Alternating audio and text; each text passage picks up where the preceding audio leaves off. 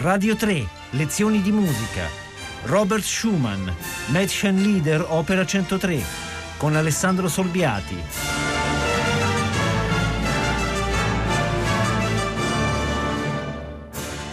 Buongiorno. Nel nostro percorso attraverso l'ultima produzione lideristica di Robert Schumann siamo giunti ai due cicli da lui dedicati alle liriche della poetessa russa Elisabeth Kuhlmann, quindi russa ma col, cognome, con nome e cognome tedeschi, l'opera 103 che è per due voci femminili e pianoforte e l'opera 104 che invece è per voce sola femminile e pianoforte. Siamo uh, ormai tra il maggio e il giugno del 1851, e cioè due anni dopo i Goethe Lieder che abbiamo presentato settimana scorsa.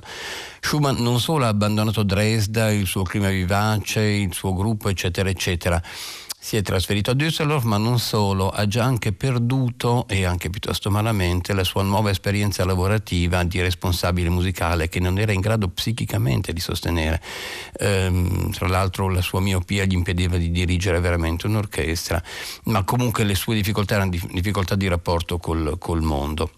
La sua psiche è sempre più debole e si chiude sempre di più in se stesso, la sua mente è sempre più popolata da fantasmi, da personaggi che tra l'altro evoca anche con sedute spiritiche che pratica sempre più spesso.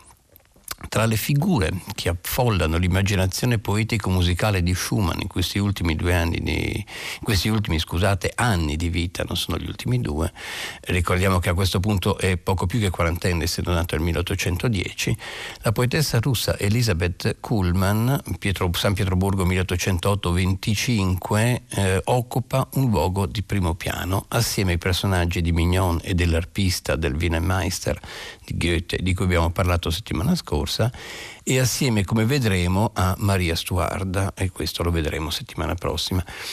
Le ho dette a posto in fretta, ma non vi saranno sfuggite, penso, le date di nascita e di morte della Kuhlman, cioè 1808-1825, cioè morì a soli 17 anni.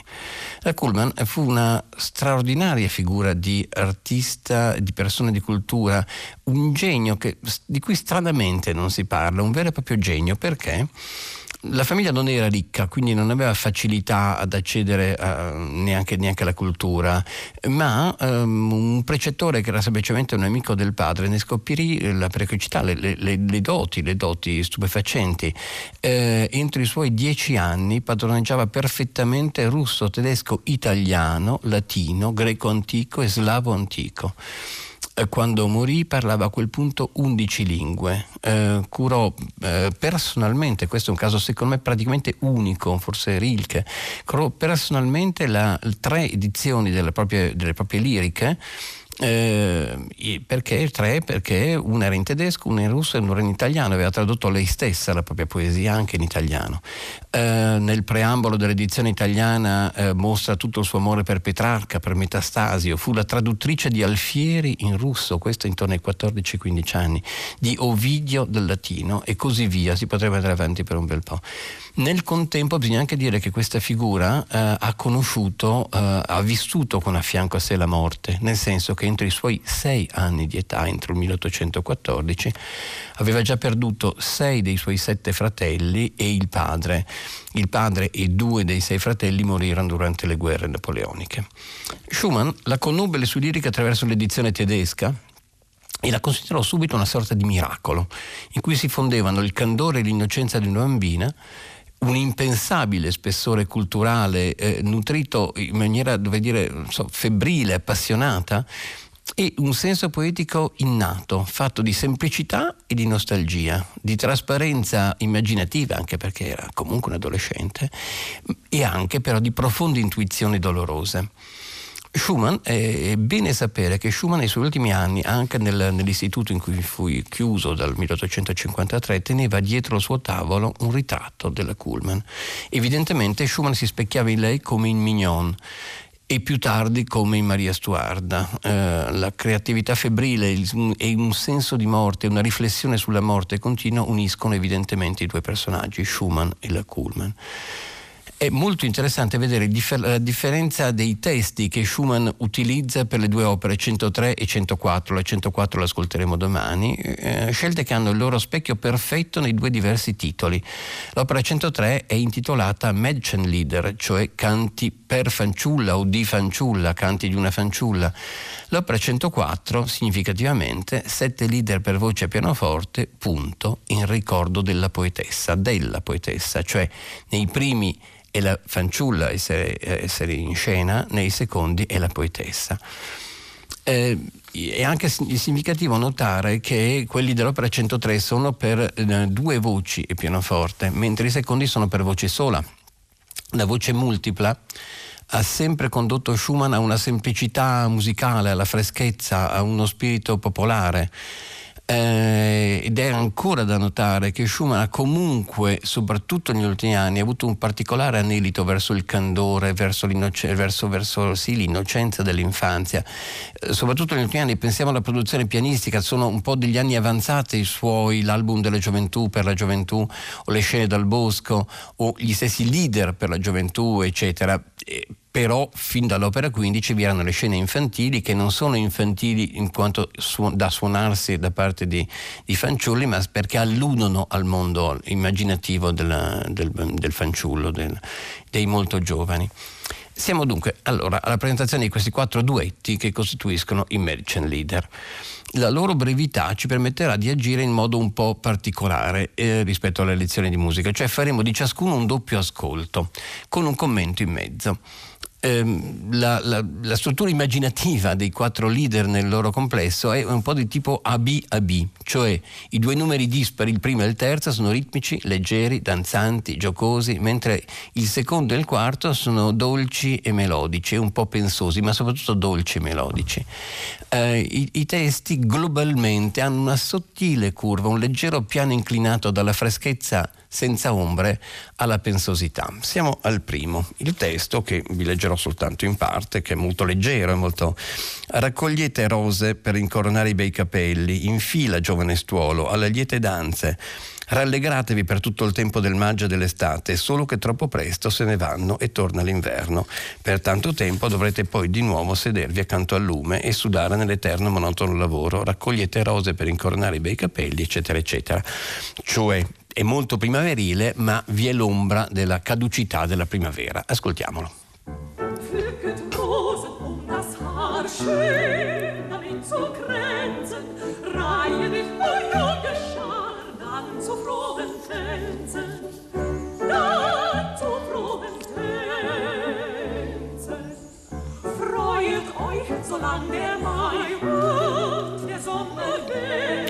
Questa è la ripetizione della prima strofa.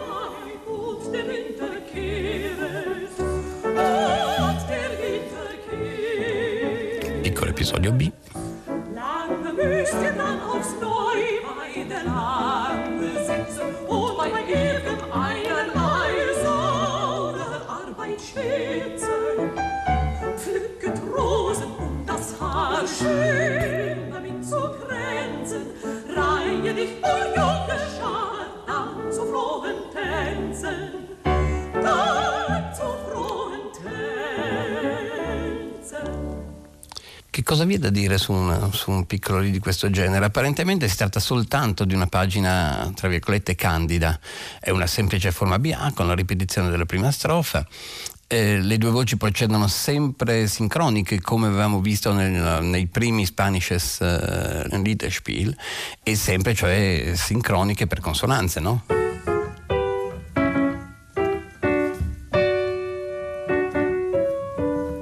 per terze e per seste. Che cosa rende inter- può rendere interessante e, eh, come dire, eh, non banale un libro di questo genere? Beh, eh, la prima frase non è, eh, noi ci aspetteremo una totale simmetria, quindi le frasi di solito procedono 4 più 4 battute o 2 più 2 più 2 più 2, in questo caso la prima frase è di 5 battute però e viceversa, perché questo... C'è questo rilancio col forte piano, forte piano subito, ed ecco che le battute sono di due quarti sono diventate cinque.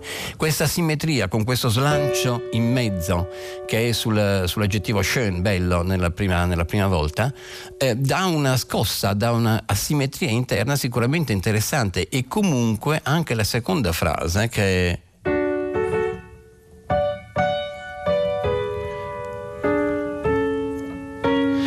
perché c'è un rilancio, la frase sarebbe così, ma c'è un rilancio. Eccolo qua. Che rende asimmetrica anche questa frase e ancora asimmetrico è il fatto che riprende l'ultimo, una, delle parti di questa seconda frase con questo ripetendo il fa diesis che, rimane in fortepiano, chiudendo ne deriva eh, globalmente una struttura praticamente di 5 più 4 più 3 battute, fortemente asimmetrica e anche la, la, la curva piuttosto ricca della parte melodica è sicuramente eh, toglie ogni rischio di banalità dal candore. Riascoltiamolo. Schön damit zu kränzen,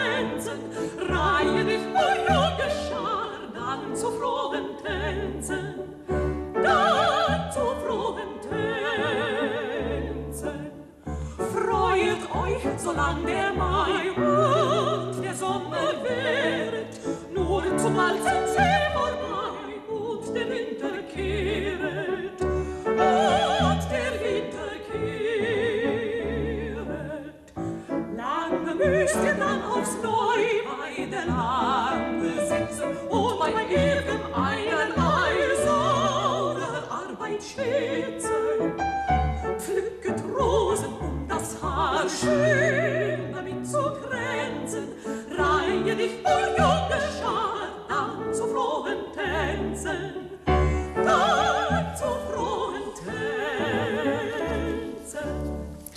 Naturalmente non si può ascoltare questo lead pensando alla frase di cinque battute, non è questo, ma è il suo essere irregolare all'interno che mantiene la nostra attenzione anche se non ci accorgiamo di queste irregolarità. È la stessa cosa che a volte si dice sulla musica di, Mozart, eh, nei suoi momenti che appaiono banali ma che hanno fortemente delle asimmetrie interne che mantengono sempre il nostro interesse.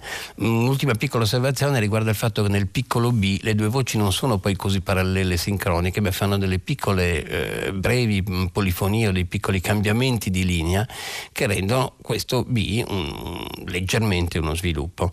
Eh, e mi piace anche pensare che questa inquietudine metrica derivi un po' dalla, dal fatto che questo maggio così bello però è minacciato dalla sua stessa brevità e, dalla, e dall'inverno che comunque torna presto.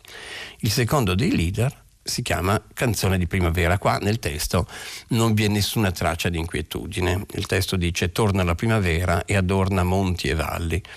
Già risuonano intorno i canti del dolce usignolo, come sale il sole in alto nel cielo blu. Diffonde piacere e gioia nel suo ampio cammino.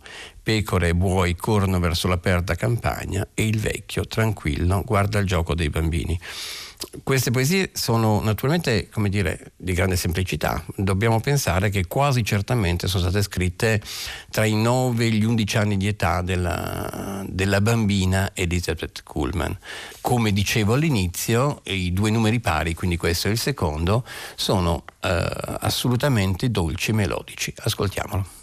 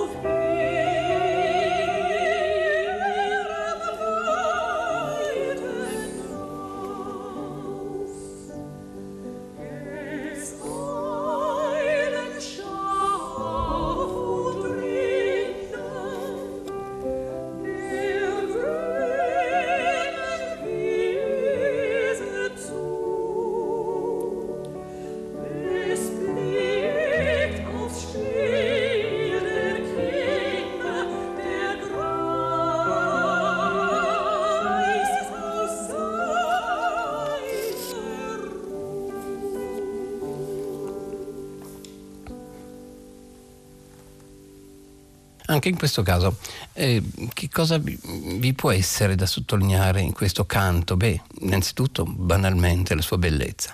È un canto dolcissimo delle due voci che procedono quasi sempre, attenzione, non sempre eh, insieme, o meglio, sempre insieme ma non sempre parallelamente, per essere precisi.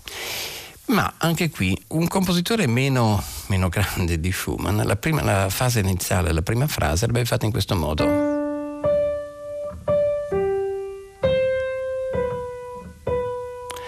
Cosa fa di diverso Schumann? Fa una sincope, sospende il tempo, un certo modo fa.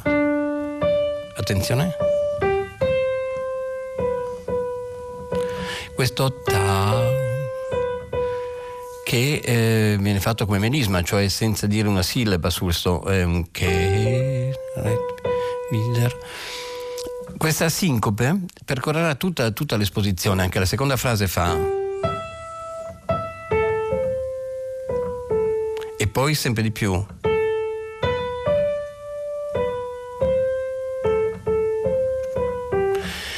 Eh, questa sincope, questa sospensione sulla parte debole del quarto, questo sospiro ritmico rende molto più interessante la frase. La seconda delle due frasi su cui adesso mi sono fermato eh, che, e che adesso ripeto ha un'altra particolarità, quella di essere una frase assai lunga, eh, cioè la prima frase è molto quadrata, la seconda frase è una frase senza sospensione di, di otto battute ma senza fermate perché slancio.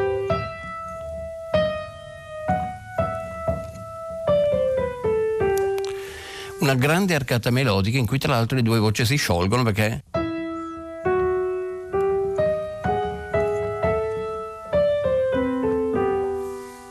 l'ampiezza di questo arco melodico ci tiene in sospeso. Un'ultima piccola osservazione, la parte pianistica, banalmente fatta da un arpeggio continuo, insomma, è abbastanza infantile, eh, sì c'è, questa, c'è un levare con l'acciaccatura, ma non è questo. Cioè, la nota più bassa non è la fondamentale dell'accordo e questo arpeggio tiene in sospeso. Sarebbe molto più statico se fosse così. Piccole cose, ma sono queste a essere la spina dorsale interessante di un lead di questo genere. Passiamo al terzo, che ritorna a essere naturalmente eh, la parte ritmica, allegra e danzante del, dell'omaggio alla, alla bambina, alla fanciulla Elizabeth Kuhlman. Il testo è rimani, rimani e canta, caro Signolo. Il tuo canto risuoni ovunque, squillando. Campagna e boschi ti ascoltano, ogni cosa ti ascolta, non stormisce foglia, tutto riposa in silenzio.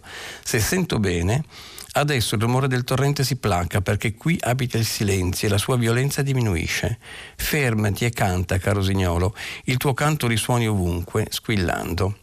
Due piccolissime osservazioni sul testo, eh, ad attenuare la, la, l'assoluta leggerezza. Non è, in gioco non c'è il canto dell'usignolo, ma c'è la richiesta di rimanere, il senso di caducità, il timore che l'usignolo se ne vada. Rimani e canta Casignolo. E l'altra cosa è eh, qui abita il silenzio e la violenza del torrente dimora. Qui abita il silenzio, la poetessa abita nel silenzio. Ascoltiamolo. 走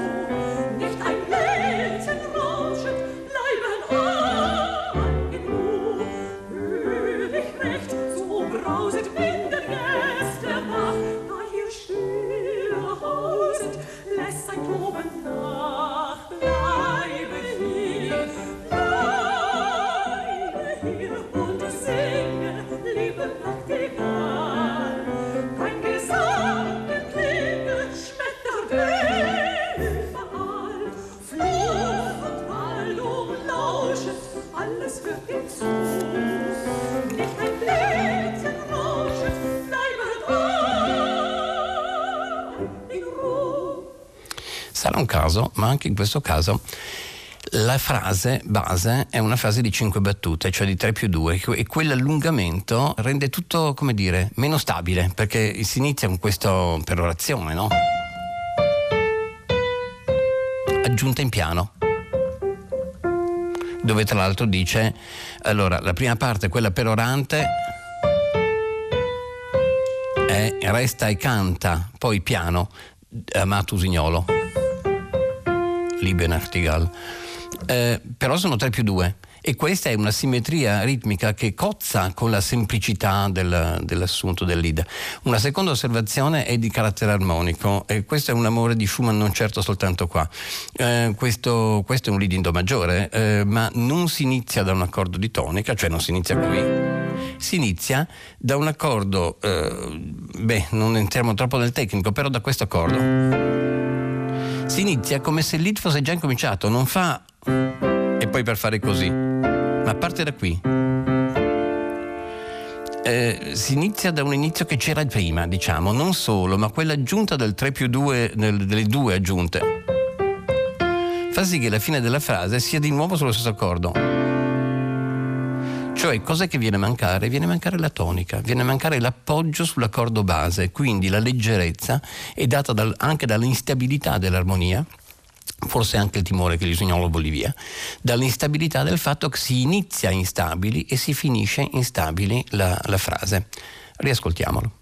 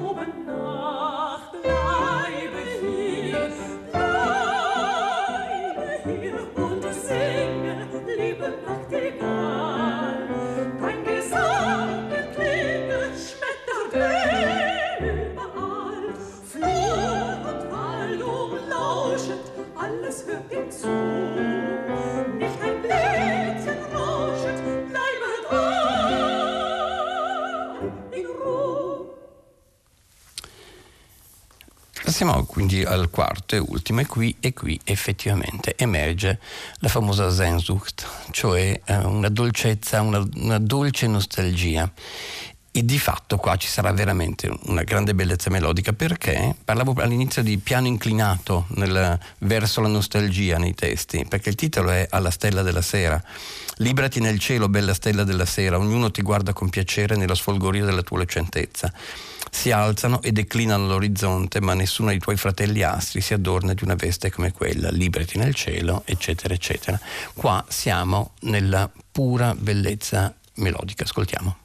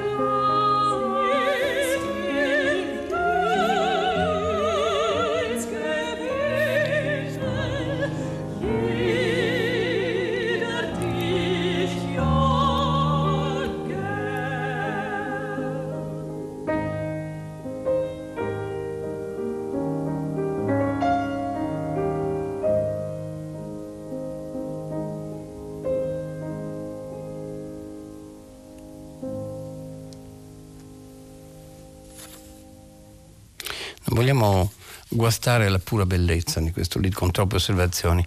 Due veloci sono la prima, che anche qui c'è una piccola simmetria nella ritmica nella melodia.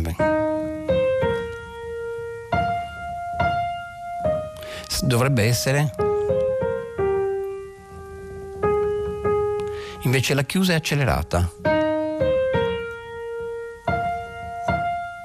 Poi come stringendo, la frase. L'altra osservazione è nel momento in cui ci siamo abituati alle due voci sincroniche e a quel tipo di armonia, la terza volta, cioè fuori di tonello la terza volta, improvvisamente c'è una modulazione diversa e le due voci si sciolgono e diventano quasi a canone perché una entra e fa così. E, e qui entra la seconda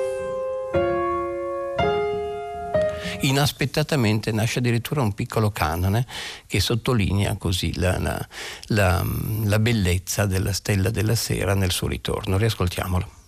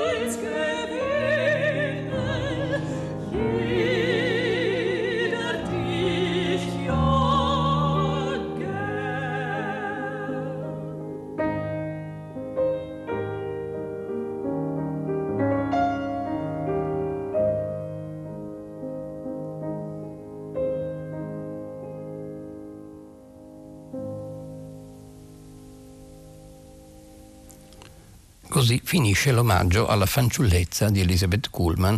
L'opera 104 si riferirà invece alla poetessa Kuhlman. Buona giornata ad Alessandro Solviati.